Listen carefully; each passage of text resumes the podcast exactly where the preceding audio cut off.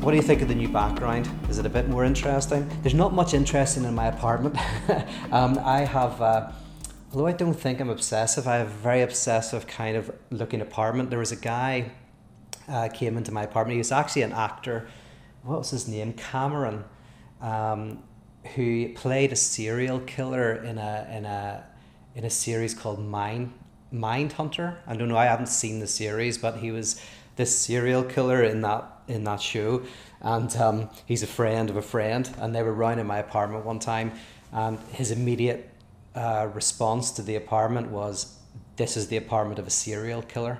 And uh, he knows what he's talking about because everything is very organized. So it makes it difficult to find a good spot to kind of do anything that doesn't look just very uh, like an Apple store.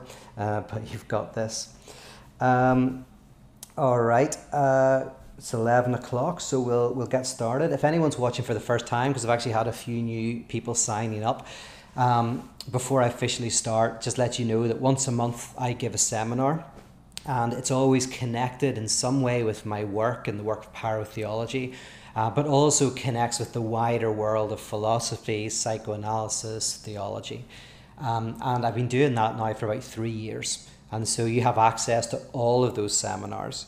And occasionally I will release a seminar uh, onto my, uh, my podcast. There's a talks archive I have on iTunes or onto YouTube, but the vast majority are just for you guys. Um, as I say, I'll, I'll, maybe release one and three. Occasionally, every after six months has passed, I'll release one.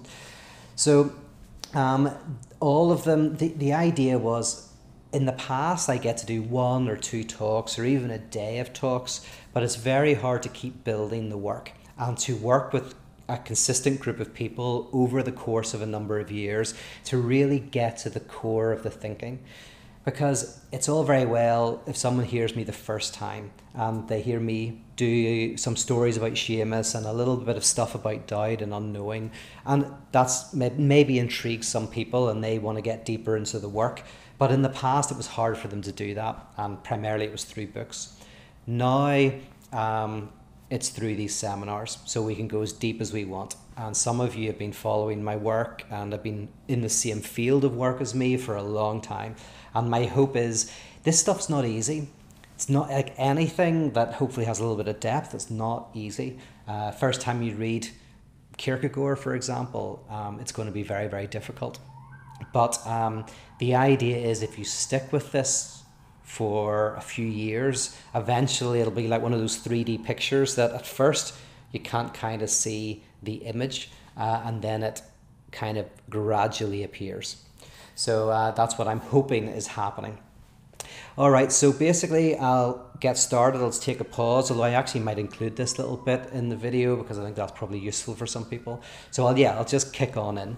Uh, this month's Pyro seminar is called Confronting the Void, and it's a little bit of a kind almost like a part two of what we did last month. Um, it's also connected with what I've been doing in Coffee and Concepts. So, if you've been following those, we looked at uh, the gaze and we looked at the concept of dread. So, this seminar is going to take on some of those themes that I've been touching on in Coffee and Concepts and also building on some of the things that we looked at uh, in the previous Pyro seminar. And what I'd like to do is start with this notion of the gaze. And I want to kind of uh, give it a kind of definition of what this means. And by the way, in film theory, um, there's a woman, uh, Laura uh, Mulvey, I think her name is, who does this stuff on the male gaze, which is loosely taken from Lacan, but it's not really. It's kind of um, it's something else. It's something different. So I'm not talking about that. I'm going to be talking about the the phrase in its kind of proper philosophical context. Um, but I'm going to refer it to some film theory. And so we're going to start with the gaze, going to look at how it's connected to dread, and then look at how that is all connected to the, what's called the technology of pyrotheology. The technology of pyrotheology being the way it's practiced in community and the way it's practiced individually and the way it's practiced in liturgy. So, start with the gaze. What is the gaze? Um, you know, in a nutshell, uh, I said I touched on this in the previous seminar as well, so I won't go into. I'll look at it from a slightly different angle, but in a nutshell, in order to become conscious of ourselves, we need to reflect, and by reflection, um, what I mean is think of a reflection in a mirror. Uh, you have to throw something out into the world and then bring it back into yourself. So I was reading um, the concept of anxiety, and I'm actually going to reference that a little bit, uh, maybe today and definitely in Coffee and Concepts this week. Uh, but Kierkegaard kept on using this term reflection uh, in contrast to inwardness. And reflection was generally seen as a bad thing. And at first, I was really thrown by this because, in a very common sense way, uh, reflection simply means to think, to actually be inward, to so if someone is sitting reflecting uh, the first thing that comes to mind generally is somebody who is deep in thought who is being inward rather than outward. So i kind of got caught up on kind of trying to really figure out why kierkegaard was saying that there was a difference here and why reflection was not good uh, in contrast to also passion which was and as i thought about it i was like oh right okay actually technically the term reflection is about reflecting in other words, you see something or you see yourself in a mirror and it's brought back on you. So there is an external dimension to reflection, whereas inwardness for Kierkegaard is not some sort of external thing, it's internal. And one way of approaching or beginning to approach what he means by reflection is to think that, uh, just as, and I've talked about this in previous seminars, Lacan talks about the mirror phase, where a child gets to know themselves by looking at the, the mirror of their siblings and or even a literal mirror in which their parents hold them in front of it and say look that's you. Look how strong you are. Look how great you are. But reflected in something in the external world the infant begins to get a sense of themselves and this is also connected with how Feuerbach thinks of religion which is in order for the human for society uh, for um, kind of the human essence to be revealed, it first has to be put out onto something, namely the screen that is God, and then brought back. And so for Feuerbach, reflection is happening, which is called mediation, right? So it's something that's immediate. You don't reflect. It's not outside and comes back. And mediation means there's like three parts. There's there's a there's a distancing and there's a coming back. And uh, even freud sees this um, or even freud freud sees this in the in even the infant who plays uh, he sees one child playing this game called fort da where the child throws a spool away from himself and then draws it back in saying fort and da, which I think is presence and absence, something like that in French or whatever. But uh, it's this presence and absence game. So for Kierkegaard, reflection isn't good because what that means is, I mean, even if it's necessary, there's all these problems with it. Namely, that we start to see ourselves externally and we see ourselves reflected in society and we judge ourselves in relation to the other. And as you probably know, even if you don't know much Kierkegaard, he's very suspicious of what he calls the crowd. He's very suspicious of people losing themselves by um, kind of projecting themselves into some sort of mass population, just thinking what other people think, retweeting what other people tweet, you know, not thinking for themselves, but falling into what the herd thinks. And um, so reflection is a little bit like I get to know myself by seeing you and judging myself in relation to you. And sometimes I'll judge myself well in relation to others and sometimes badly in relation to others. But I'm always kind of having a relationship with myself through a relationship with others. Now, when it comes to the notion of the gaze, uh, Lacan is talking about this disturbing experience in which um, this, uh, this reflection breaks down. There's something about this reflection that doesn't work. Because what happens is I'm reflecting out, I'm, I'm maybe I'm feeling insecure as, a, as, as an infant. My body's not working the way I want it to work. I'm confused. Uh, everything's chaos. I'm not in control of my life.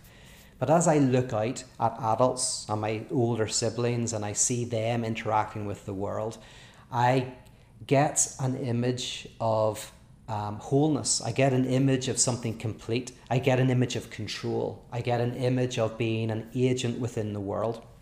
And that helps me as I reflect, as I bring that into myself, I start to feel like an agent in the world. And say, this can go wrong and that all we ever do is think that everybody else is great and I'm not, right? So the reflection is kind of failed in some way. I haven't brought that back into myself. Or I might have a very high opinion of myself and think that I'm fantastic and I'm great and everything's good. But I'm using this external image in order to kind of create an image of myself as, uh, or an image of wholeness, an image of completeness, of agency in the world. But that image always has the potential of falling short. I mean, that's kind of what Kierkegaard calls dread, is the, the notion in which just uh, uh, this notion of everything's good and everything's fine and you can have a place in the world and you have a reflection of the mass who seem to know the answer and you kind of re- relate to that. This is all always uh, fragile and has the potential of collapsing. And for the later Lacan, this experience can be called the gaze. And it's kind of like a gaze. Uh, it's like if someone looks at you, you're looking at someone in the park and they suddenly turn around and stare at you, and you feel yourself looked at by another, and suddenly you're disturbed. Um, this is a this is kind of an experience of the gaze. Actually, I'll tell you a story about what happened last night to me. Um, I went out. There was a food truck outside. I went over to get some food, and there was a guy there. Um, he was a uh, you know probably homeless guy looked like uh, you know very pretty tough looking guy and uh, obviously on some kind of some drug and feeling a bit paranoid and he started kind of threatening me and at first it was all fine i didn't feel too nervous and i talked to him and if anything from going to a bad school you learn that the best way to not fight is to show no fear no anxiety and no threat so you just like you know, do your thing. But he's staring at me, I'm staring at him. He starts following me around, and I turn around to talk to him, and then I notice that he has this eight inch saw in his hand, and suddenly um, I was like, oh, I'm not in control of the situation. This is a little bit more nerve wracking than I first thought. But I still kind of kept calm. I was, and I, there was a, a shop which the shopkeeper had seen all of this, so he'd locked the door. But um, I walked towards the shop, uh, wrapping a sweater around my arm in case I needed it. Uh, the guy unlocked the door and I went in. Um, but I guess that experience um, of the blade was a type of experience of dread. Suddenly, I was everything was fine, everything was good in my life, and I had no thought about myself dying. I, I was just literally going across the road to get something to eat. Um, and then, and even when he was threatening me, it still felt relatively under control, relatively fine. And then just the glance, because you get very myopic in those situations, as you know, so you're looking the person in the eye, but then, you know, you glance to see any other threat and you're like, wow, how did I miss that? That is a very big threat that he just pulled out of the back of his jeans. Um, and suddenly, it's like you get this moment of everything could change. You know, my life could just, you know, potentially not end like that, but I could be in hospital uh, in ten minutes, and uh, this could this could radically change everything. And so that there's partly there's a just a fear in that, but there's also a experience of how life can just go in a, a, a very different direction. Suddenly you get a glimpse of potentiality. This is actually something I'm going to talk about tomorrow in Coffee and Concepts, but Kierkegaard talks about how humans are disrupted by the atom of eternity. And what he means by that is uh, temporality, time, is just entropy. That's kind of all it is. Time is not even past, present, and future because that's a space spatialization of time. It's a wrong way to think of time. Time is this flow of entropy in the world, um, and if the experience of time is really just the experience of time that an animal has, no history. It's just this flow of entropy. And then uh, Kierkegaard says eternity is very different. It is a singular moment that is full of every potentiality. And when he talks about human beings being between time and eternity, what he means is that our temporality is disturbed by eternity. There's a contradiction, a synthesis, he calls it. And the synthesis is the atom of eternity. And when you encounter the atom of eternity, you basically briefly glimpse kind of all of the possibilities that lie in front of you. You kind of suddenly re- realize your life isn't just on a normal track. There's all of these things can happen. And that, again, is what Kierkegaard calls dread, is the encounter with the atom of eternity that is in us. I kind of I think a good way to think about it is um, when you encounter it's like cracking the atom. So there's a nuclear explosion, and um, for Kierkegaard that's a very important thing to encounter. He thinks we spend most of our lives trying to avoid encountering this atom of eternity. It's kind of like the the superpos an existential superpositioning, where you see momentarily that your life can go in all sorts of crazy directions. Anyway. Um, that's a disturbing feeling, and that's kind of like the gaze. And what the gaze does is it reveals our own impotence to ourselves, and it reveals the impotence of the things that we value, the things that we think bring wholeness and completeness. It helps us briefly glimpse the kind of fantasy structure of our lives uh, and, and it's kind of disturbing. So I want to I want to take three examples from movies, uh, and then we'll move on. So one movie I'm going to use because Todd McGowan refers to it in a short video that I recommended you watch alongside this seminar um, is uh, Citizen Kane. Now, by the way, before I get on to Citizen Kane, I'll say this is um, great movies generally can be seen as helping you encounter the gaze. That's kind of like the almost unique um, aesthetic dimension to movie making, right? Is it's very, very connected to this notion of the gaze. And the reason for that is movies do fascinate us. We see ourselves reflected in the movies that we watch. Uh, so whenever I go to a movie that I like, it's not just I'm passively watching it. In some way, it reflects back my values um, to me, and so I'm hooked into it. That's why movies are great to watch to understand the ideology of a culture. They're not very useful to understand how we should desire or how we should be. They simply are reflections of how we do desire. They're reflections of the ideological moment. They're like a snapshot, a Polaroid picture of the ideological space the society and habits. So when you go, that's why Zizek does a lot of analysis of movies because they're a great way of analyzing contemporary ideology. So when you go to a movie, it captures your gaze, right? It captures your desire. It reflects that desire in some way and it satisfies it, even at a, just a phantasmic level. It, it kind of, um, just like a dream can, if you're thirsty and you dream of drinking water, it's not as good as drinking water, but at a, fan, uh, a in a fan, phantasmic kind of way, uh, you do get some satisfaction, right? You're at least in the imagination.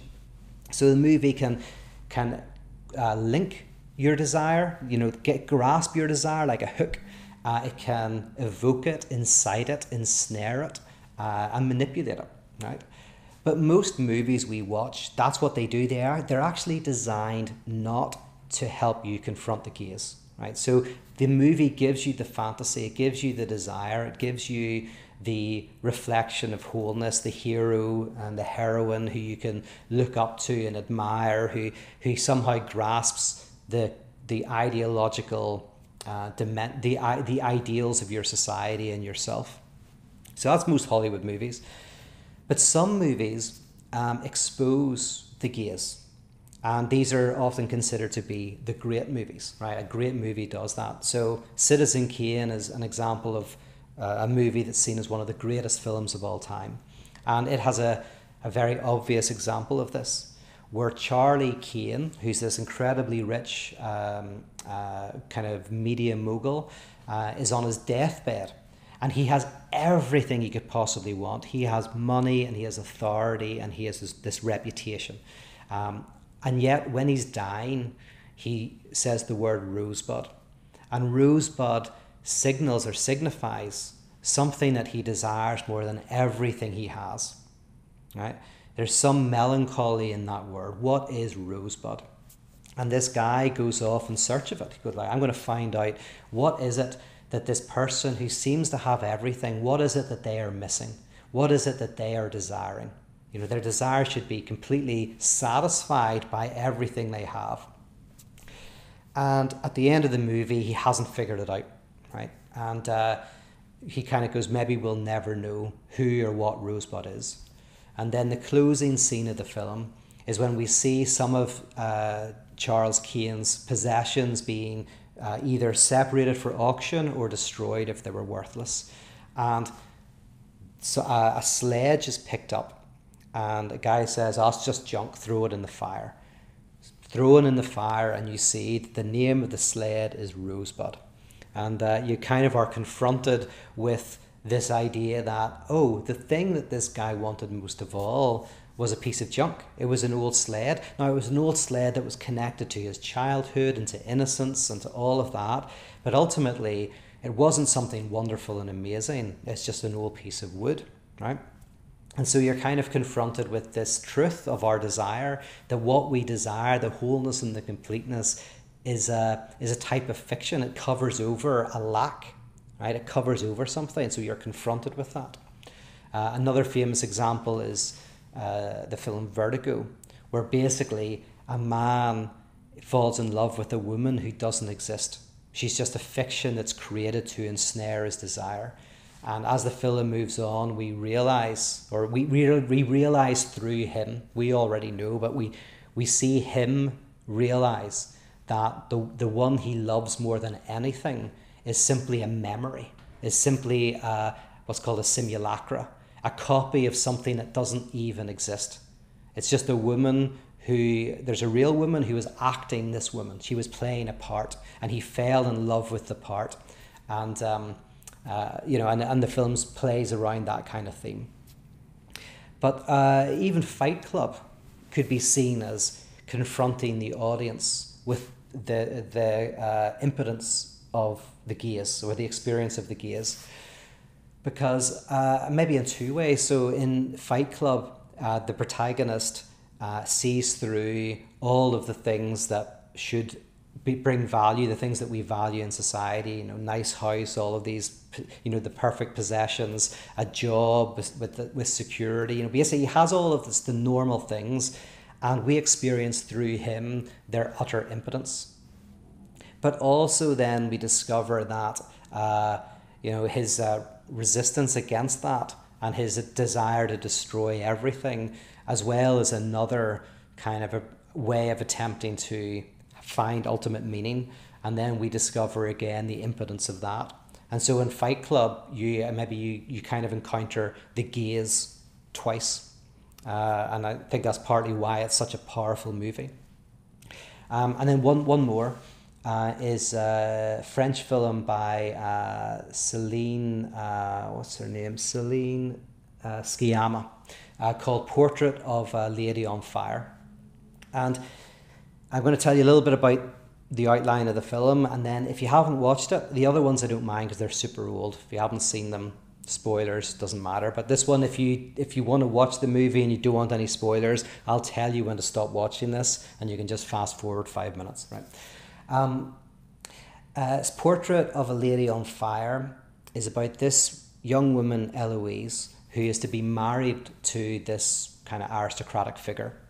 And this woman, I think her name is Marianne, or Marianne, uh, is, is uh, going to paint her portrait. And the portrait's going to be sent, I think, to her husband, her husband to be.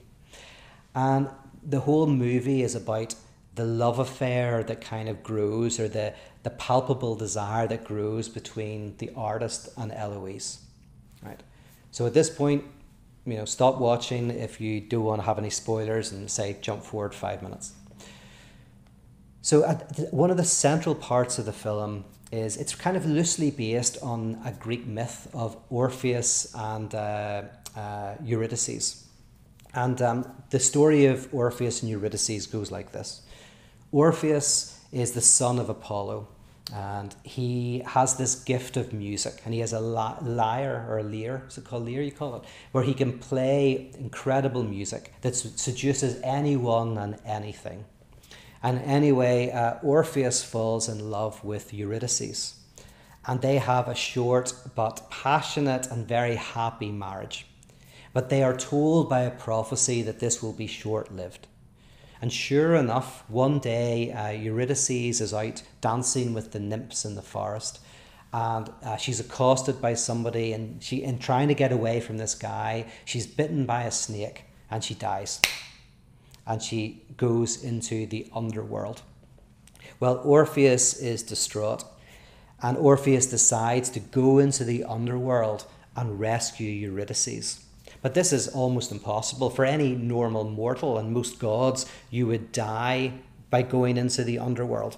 But Orpheus is protected by the gods and is strong and is courageous and goes into the underworld.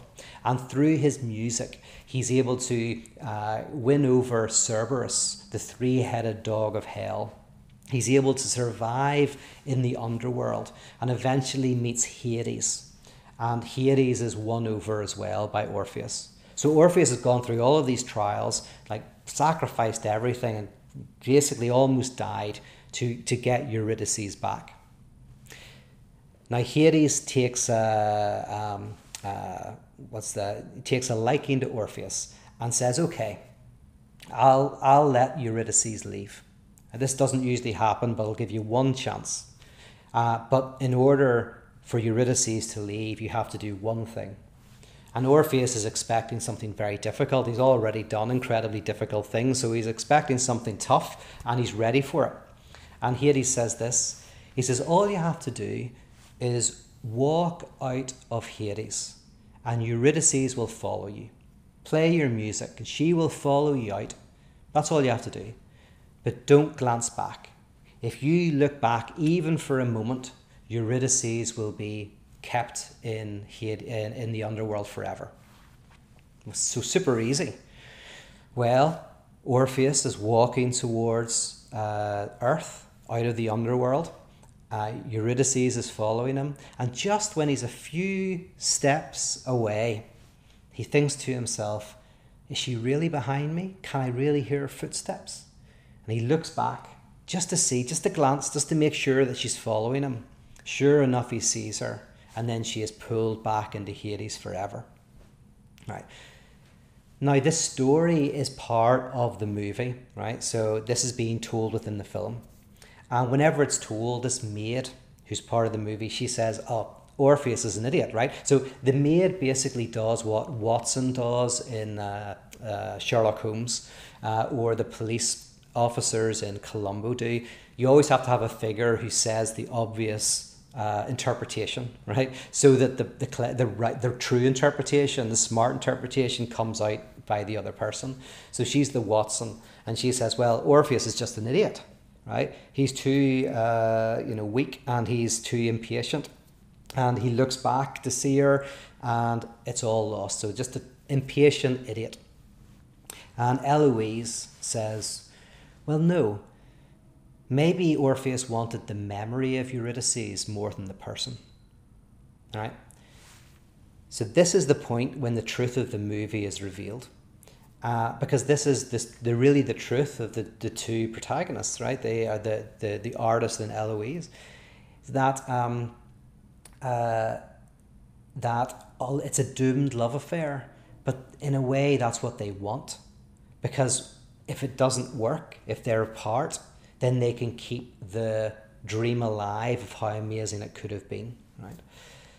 So, in a way, the film very subtly confronts you with the impotence of our fantasies of the wholeness of a love affair, of, of what could have happened. Now, it's, it's subtle, but it's there. And so there's something very traumatic about the movie. There's something very traumatic because on the surface level, they can't be together. But there's something even more traumatic that if you're watching carefully, you encounter, which is, oh yeah, they couldn't be together even if they were. Because if they ended up together, it would be a disaster. But what they then did, and Eloise knowingly did, is let her go in order to keep a memory alive. But a memory of what? In a way, a memory of something that never even existed. A memory of what could have been. A memory of a future that never happened. So it's not a, a, um, a copy of a reality, it's a simulacra, which is a copy of something that didn't exist, a copy of a copy. So, again, in a film like that, you cinematically get a glimpse of the gaze that's disruptive. Now, you know, if you followed my work for a while, you know that one of the ideas here is actually while this is very traumatic, um, it's actually very freeing. So, in your life, if there's something, some memory you have of a time it's actually not really a time. Like there's people who have memories of their relationship with their ex-wife or ex-husband that is a memory of something they never had. Once they've broken up, they weirdly are caught up in this memory of some beautiful time that actually didn't really exist, right? Or we can do that with childhood, or we can do it with if only I'd been with that person, someone that you couldn't be with. Uh, you you suddenly have a memory almost of of how it how it could be, but it's not a memory of anything real. And actually seeing through that and realizing, well, something can be good and can, and it, you know could have been good if you were with that person, but it would not be the the reflection that you've created, the ideal reflection that you are immersed in and you're drawn by, that's a type of fiction. And so you glimpse that, and it kind of like breaks you out of that frenetic death drive for wholeness and completeness and satisfaction, right? Uh, it allows you to make peace with a lack within you, not a loss. A loss is losing something that you had. A lack is a gap that never it didn't exist. It's a gap that's constitutive of who you are. So you're able to make peace with that gap. Now, the example that Lacan uses to kind of talk about the gaze is this very interesting painting by Hans Holbein called The Ambassadors. Now, this painting is interesting because when you look at it, it looks like um, a very standard painting of the time. There are two ambassadors, and they are young and they are strong, and they are standing in a very strong pose. And they have very uh, rich clothing, the like, symbolic clothing of authority. And they're also surrounded by all of these symbols that represent learning and represent culture and represent power. So you're looking at two people who are uh, kind of uh, uh, the pinnacle of the society that they're in, right?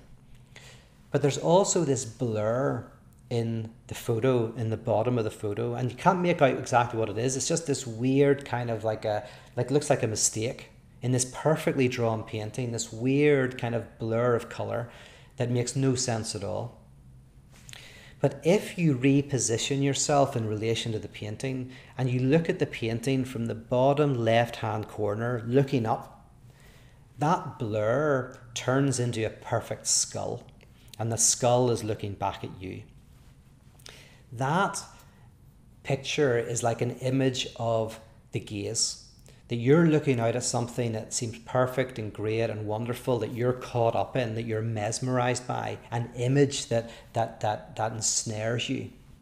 And then you're ensnared by it, but suddenly you you see a gap within it. You see a lack, and the lack looks at you. This skull, a symbol of nothingness, the real death, right? This gap you feel and it's a shock. Again, it's similar to what maybe Kierkegaard would call dread. It's this shock that shocks you out of your complacency. Um, it's it's painful, but also it's a liberating experience because you realize that all of these things that you're chasing for wholeness and completeness, it, it they don't work because they are incomplete in and of themselves. If you got all of that stuff, there's still a lack that is within it because there's something about being human that is being at contradiction and, and not at oneness with the world. So you can never get that oneness. I mean, this is why, by the way, Kierkegaard is against paganism, Gnosticism, New Age thinking, because those things, and for, for by the way, for Kierkegaard as a Christian, he would see most well, really all institutional Christianity as Gnosticism. He would see it as an attempt to kind of move away from dread, right? Because um, for him, Christianity is a very precise thing, and, and part of Christianity is, is about acknowledging the contradiction that we are, the not at oneness with the world that we are, where he talks about we are between mind and matter, and we are between time and eternity, spirit, which is is the contradiction of those two of those things, right? The contradiction of mind and matter, uh, and the contradiction of time and eternity in the subject is spirit, and the evidence of spirit is anxiety or dread, and instead of trying to run away from dread, it must become our teacher. It must become our friend we must learn how to live with it and live within it. And there we find a connection with the absolute through inwardness. We connect with the spirit, which is contradiction. so it's very, very different from you know confessional Christianity. That's why when Kierkegaard died, people didn't want him buried in the church because they saw him as the enemy of the, the church. Um, and he was very, very critical of institutional religion, and yet unapologetically Christian. Um, so why was I saying that? Oh yeah, so the gaze is the thing that confronts us with the contradiction that we are through seeing it in the ideal that's outside of us. And so now I want to come to explicitly pyrotheology and the technology of pyrotheology, how it's played out in a liturgical form. And what I want to say is that, and hopefully this is the clearest way I've ever said it, is if you want to have an idea of what the pyrotheology in practice looks like, it's Hans Holbein's The Ambassadors. Right? You think of the liturgical structure as the painting. People go into church and they uh, like they go into a movie and they're projecting their ideals and their desires onto the screen of the liturgy. And the liturgy is hooking that desire. It is allowing that desire to find a place within it. But then the liturgy enacts a direct confrontation with a type of internal lack. Now, this is what, and, and Luther, this is the one verse that supposedly terrified Luther the most when he preached it, was the verse, My God, my God, why have you forsaken me? Because Luther understood that that is the most profound statement, probably in the New Testament. Um, it is the, the moment when you see within the ideal that is God a gap that stares back at you. And so it's very, very traumatic. That is the skull in, in Holbein's The Ambassadors. So the idea for the leader is to construct a liturgy that kind of does one does three things. One, it's it captures the person's desire it captures the person's notion of God. So it enacts what's called the Deus Ex Machina, what Bonhoeffer called the Deus Ex Machina. The liturgy kind of enacts the religious God in some way. Two, it allows for transference. So it allows people then to find their desire within the liturgy, their desire for the ideal God who'll fix everything, who'll make everything good, who allows us to understand who we are in our perfection. And then three, it uh, confronts us with the gaze. It confronts us with the gap that's within that. And then the congregation enter into you know, what, uh, you know, what Hegel calls absolute knowledge. You, I think salvation, which is the experience of the loss of perfection, the embrace of the contradiction, and then freedom from their frenetic pursuit of finding something that will make us whole and complete, whether it's money, fame, people, whatever. But while keeping our desire alive, that's very key. This is very key in Kierkegaard. Is like we can desire, but we desire without end. Uh, a great example of this, by the way, I think a really good example of this is language, right? What is meaning, right? So all language is, is, is, is signifiers right? Words. And they're strung together, right? Now, where does meaning arise out of? Like in our heads, we almost think that there's some words that just connect with reality. But words don't connect with reality, words just connect with other words. If you read a dictionary, right, if you try to learn language by reading a dictionary, every word in the dictionary, if it's complete, just points to other words. There's no word that you get to which is somehow rooted in, re- in the real, that you just read and completely understand what it means in, in terms of its reality outside of language. There is no outside of language, it's just words connecting with words. But in the ongoing failure of, of, of finding some end, some point in which meaning is, is coupled with the world, that process generates meaning. It's the, it's the literal stringing of words together that generates concepts and ideas and meaning. And so this weirdly means that sometimes we can feel that we can never express ourselves. We can never express who we are to another person or to ourselves because there's something elusive in language that means it's, it's, there's always miscommunication. You can't get away from it, you can't have pure communication. And yet, it's in that miscommunication that communication occurs. I think it's a similar way to think about in relation to desire. We're thinking about finding something that will give us pleasure, ultimate pleasure, but it's actually the vocation of struggle and engagement and, and finding a, vocation and finding something to give your life to that that never it never ends, but in a never ending and the giving yourself over to the work, pleasure is produced as a kind of epiphenomenon, as a as a as a surplus to what you're doing. So you can never pursue happiness directly. You'd be unhappy. It's only a, a surplus that you find through giving yourself over to work. Just like meaning is never found by the precise word, meaning is you give yourself over to just speaking. You don't think about it, you give yourself over to speaking, and meaning kind of arises, but also with miscommunication. Right?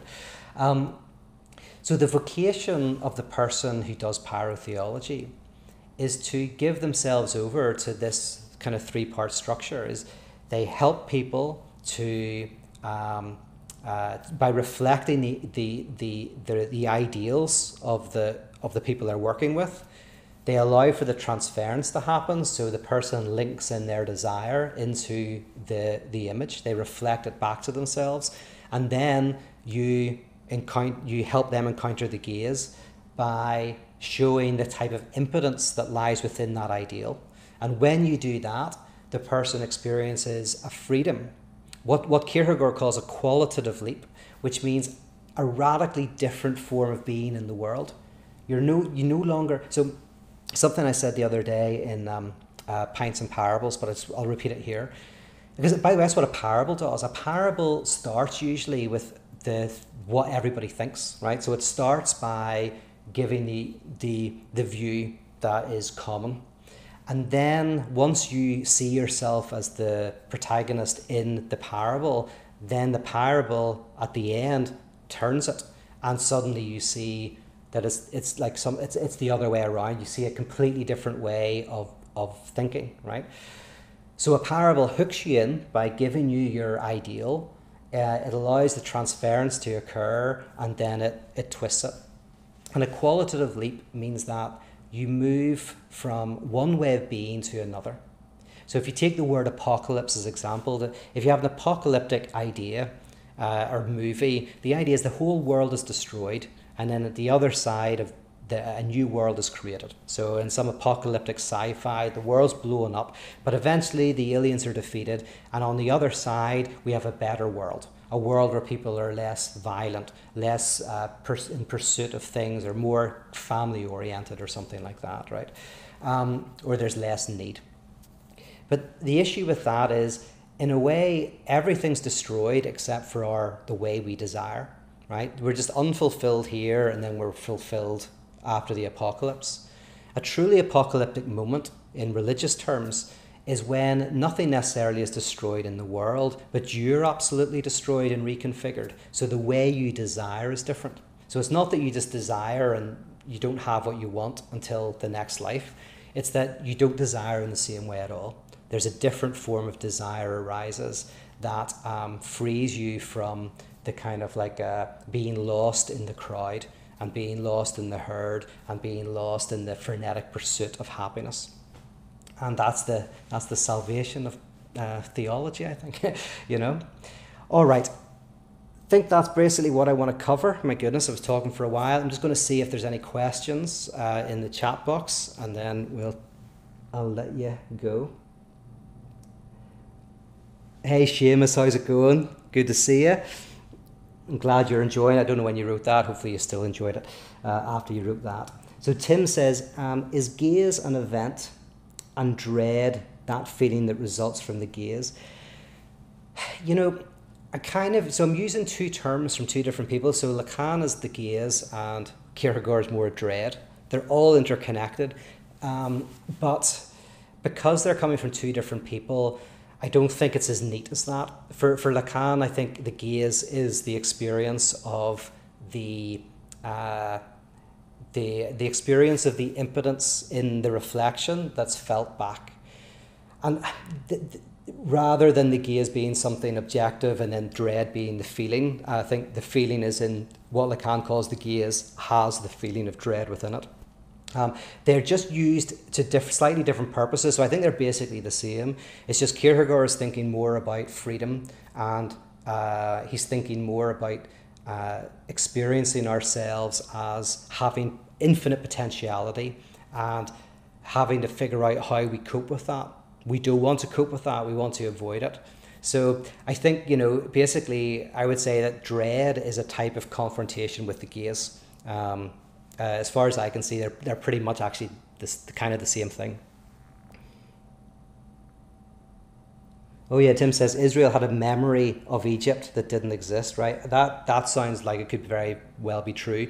Um, my uh, my recollection of, of the Hebrew scriptures is pretty poor, but I think that sounds probably very right. Um, Apollo says uh, this talk reminded me of two things uh, Pete's article in Caputo's It Spooks and Adam Phillips' book's Missing Out in Praise of an Unlived Life. Yes, that's very good. Yeah, Adam Phillips' book in Praise uh, Missing Out is a good example of, I think it's a great example of what Kierkegaard means. You can make these connections. I mean, I do think that like existentialism, psychoanalysis, radical theology are in the same wheelhouse and they're all drawing from Hegelian philosophy. And what Adam Phillips does really beautifully in that book, Missing Out, is he says that we live between who we are and who we'd like to be, and we live between what we have and what we would like to have. And, you know, instead of the idea of us trying to move to one of those poles, uh, Adam Phillips is basically saying we, we are the in between.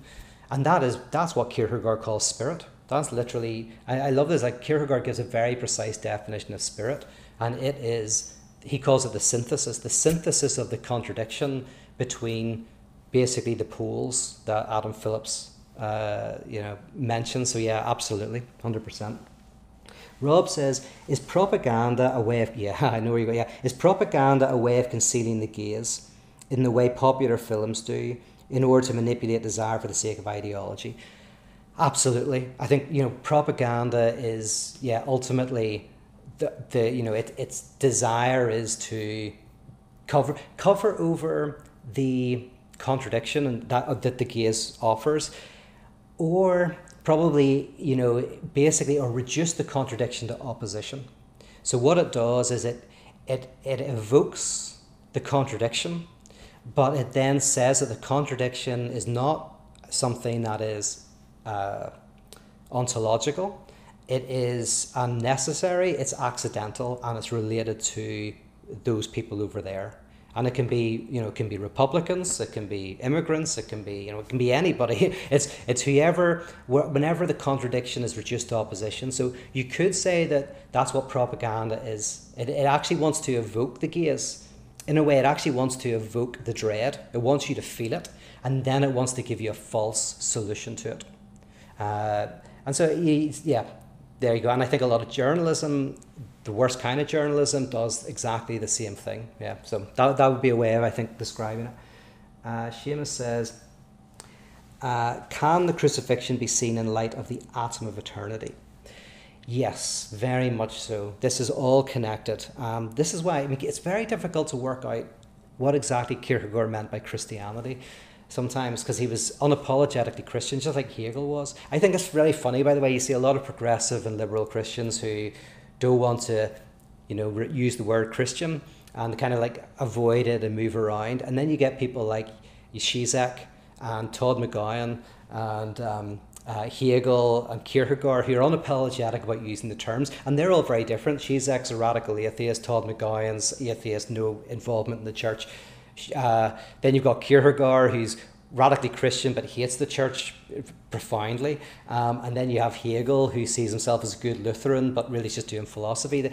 But all of them use the term. There was actually a podcast that Todd McGowan was on recently. It was very funny listening to it because uh, the, the interviewer said, you know, it almost sounds like you're saying Christianity is is kind of the right answer. And Todd McGowan says, like, I'm not almost saying it, I, I am saying it. but he kind of laughingly said it because he doesn't mean Christianity as a religion. He simply means, I think he, I think Hegel's right. I think, I think, you know, he's like, I think Hegel's, and it's just funny hearing someone like that who's not involved in Christianity at all in a confessional sense or any of the beliefs, kind of like being, uh, being happy to use the term. Just like he'd be happy to use the term Hegelian. And, um, so Kierkegaard uses this term, but it's very hard to figure out what he means by it because he's so avoiding uh, any connection with the institutional church. But one way of cracking that is to see that the whole the idea of the crucifixion is the contradiction. I mean, it's the contradiction in so many ways time and eternity, mind and matter, the highest and the infinite and the finite. The crucifixion is the the synthesis in Kierkegaard's terms. Hegel doesn't use that term, but Kierkegaard uses the term the synthesis of the, the contradiction. And, and so, in the same way, the atom of eternity is, like, is basically, and by the way, this is hilarious. When you read Kierkegaard and Hegel, they predict kind of modern science because they see contradiction I- embedded within reality itself. So, like, uh, quantum mechanics is not some kind of like a weird kind of like uh, uh, like un- unthinkable kind of uh, empirical reality. No, it's very thinkable. It's very th- it's, you know it's very much what Hegel spent his, his entire life doing is showing how reality itself has contradiction within it. And um, so so the crucifixion is the superpositioning of time and eternity, mind and matter. And um, it is the point at which we, we supposedly symbolically couple ourselves with, well, with God, who then God dies. We experience the gaze in the crucifixion and we're freed in order to be able to live in love with one another, freed from the frenetic pursuit of wholeness, which is the collective of the Holy Ghost. So the cross is the, is the place of salvation in the sense of it's the place in which you encounter the radical not at oneness of the one. And that's why Kierkegaard stands against all forms of paganism, uh, which are there is a oneness, we're connected with the earth. If we're not connected with the earth, it's because we are out of balance with the world, but we can be balanced, we can be fully immersed in the world. Gnosticism, which is paganism re basically Gnosticism is paganism reintroduced into Christianity. So Gnosticism is any Christianity that has that idea of balance, wholeness, oneness built into it. And Kierkegaard stands fundamentally against that. It's very funny because Kierkegaard goes, the, the core of Christianity is dread. it's like, um, but, but, uh, uh, I think he suffered a lot from anxiety, to be honest. I think you can read his dread uh, in, in, a very in a in a less terrifying way. It's just basically being confronted with the contradiction, and that's what the crucifixion is. Oh, John says, is gaze closely related to the non-duped heir? I noticed about uh, oh yeah your your movie uh, alone. Um, I see the woman is superstitious and myself is rational, but she can only go on the journey because of superstition. Ah, yeah, yeah, yeah. This is great. So, first of all, yeah, so John's referring to this uh, notion of Lacan's, the non duped heir. And very briefly, it's if someone suffers from, or if someone's within a psychotic structure, which a lot of people are, like nothing wrong with it, we're all in some structure. But if you're caught in a psychotic structure, one of the problems you have is seeing the authority of another. Uh, if you're looking at a police officer, you just see a police officer or if you see a judge, you just see a judge. and um, uh, it's called the non heir because that sounds like uh, the name of the father, and there's this whole connection. But, but really, what it means in a very practical sense is you're not duped, because it is just a police officer, a teacher is just a teacher. They're not your mummy, right? You know, most people have had that terrible experience. They put up their hand and say mummy whenever they're trying to say teacher, right? When they're a kid, um, because you're symbolically identifying the teacher with an authority in your mother. But some people they can't do that. They just go, it's just a teacher, and so it's very hard because you have to still obey the teacher or you'll get in trouble. But you can't kind of get into the transference, and it's called the non-duped heir because you're going to get in trouble, right? You kind of like you err by by literally by not being duped. If you're duped, you're less likely to err. um, and yes, John's connecting that with the with the film Alone, which I, I think I'll show to everybody on Patreon at some point. Um, uh, which um, uh, the woman who basically her child is suffering, she she needs a she needs a cure for her child. The only way she can find the true cure which is a confrontation with the gaze, which is realization of death at the heart of everything. Um, and that everyone carries that death. So that's what this basically alone is. I mean, it's exactly what I'm talking about here, to be honest. Um, it's the journey from looking for the thing that will fix everything to confronting the, the impotence of the ideal to then finding some sort of way to mourn, to put words to that, to find community around that. Right? That's the that's the whole movie in a nutshell. And the woman, as she tries to find, she has to find these seeds from a home that hasn't been touched by suffering and loss. But every home she goes to has been touched by suffering and loss. And that's how she gradually is able to move um, from, basically have a qualitative leap actually, which is what Kierkegaard is about, a qualitative leap from finding the answer to being in a place where the answer is there is no answer, um, is related to the fact that she's caught up in the desire, and then there's a wise woman who helps very indirectly to break that. So, John, what you're you're asking, I think, is what happens if you can't if you can't get into the transference if you like the job, like like I mentioned, of a parable is it hooks you in with your desire, you relate to it, you move along with it, and then it throws you, and then you experience the qualitative leap. Hopefully, those with ears to hear, those with ears to hear will hear the qualitative leap. If you can't do that, um, uh, yeah, then then there's just a different strategy. And you're talking about it it's yeah so i think i should have to do a whole talk on on that at some stage. Uh, i think to some extent here's the thing whether someone is more neurotic or more psychotic uh, it's the same it's coming to terms with the lack. But the way it looks is different and the way one does that is different. And um, yeah and so you're asking a very very good question a difficult question but uh, just to clarify again, because I think it's very, very good, what John is saying is in something like Alone, the woman is looking for the answer, right? Bring back my child. This wise woman says, I can help you, but you know, find these seeds from a home that hasn't been burned by the black sun of suffering that has scorched your life. So the woman says something that's non committal, doesn't say, I can bring back your child, and doesn't say, I can't, but says, I can help you allows the woman to fantasize that what she means is the child will come back, the transference, then goes out into the world. And the, the, the words of the woman have allowed her to talk to others, to symbolize the loss, to encounter other people's loss.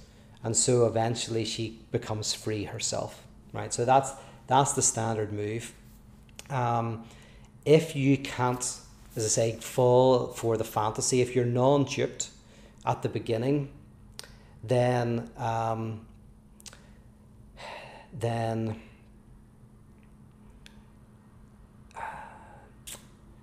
yeah then there's a yeah there's a different process and i'm going to have to i'm going to have to th- this is the difficulty in psychoanalysis between working with someone who has a psychotic structure and a neurotic structure because if you get someone with a psychotic structure to begin to doubt and question it can cause a break it doesn't work um, uh, so what you have to do is help them confront the lack um, in uh, in their own way. And I'm trying to think, but yeah, yeah. This is I'm just fascinated because this is a question I was talking to a friend of mine, Chris Fry, about. He's a psychoanalyst, and um, it's uh, yeah, it's a tough one. So I won't say anything more because I'm gonna I'll try and come back and address that and probably in a coffee and concepts. Thank you very much for the question. all right, I'll leave it there. Thanks so much for checking in, and I'll talk to you all again soon. Bye bye.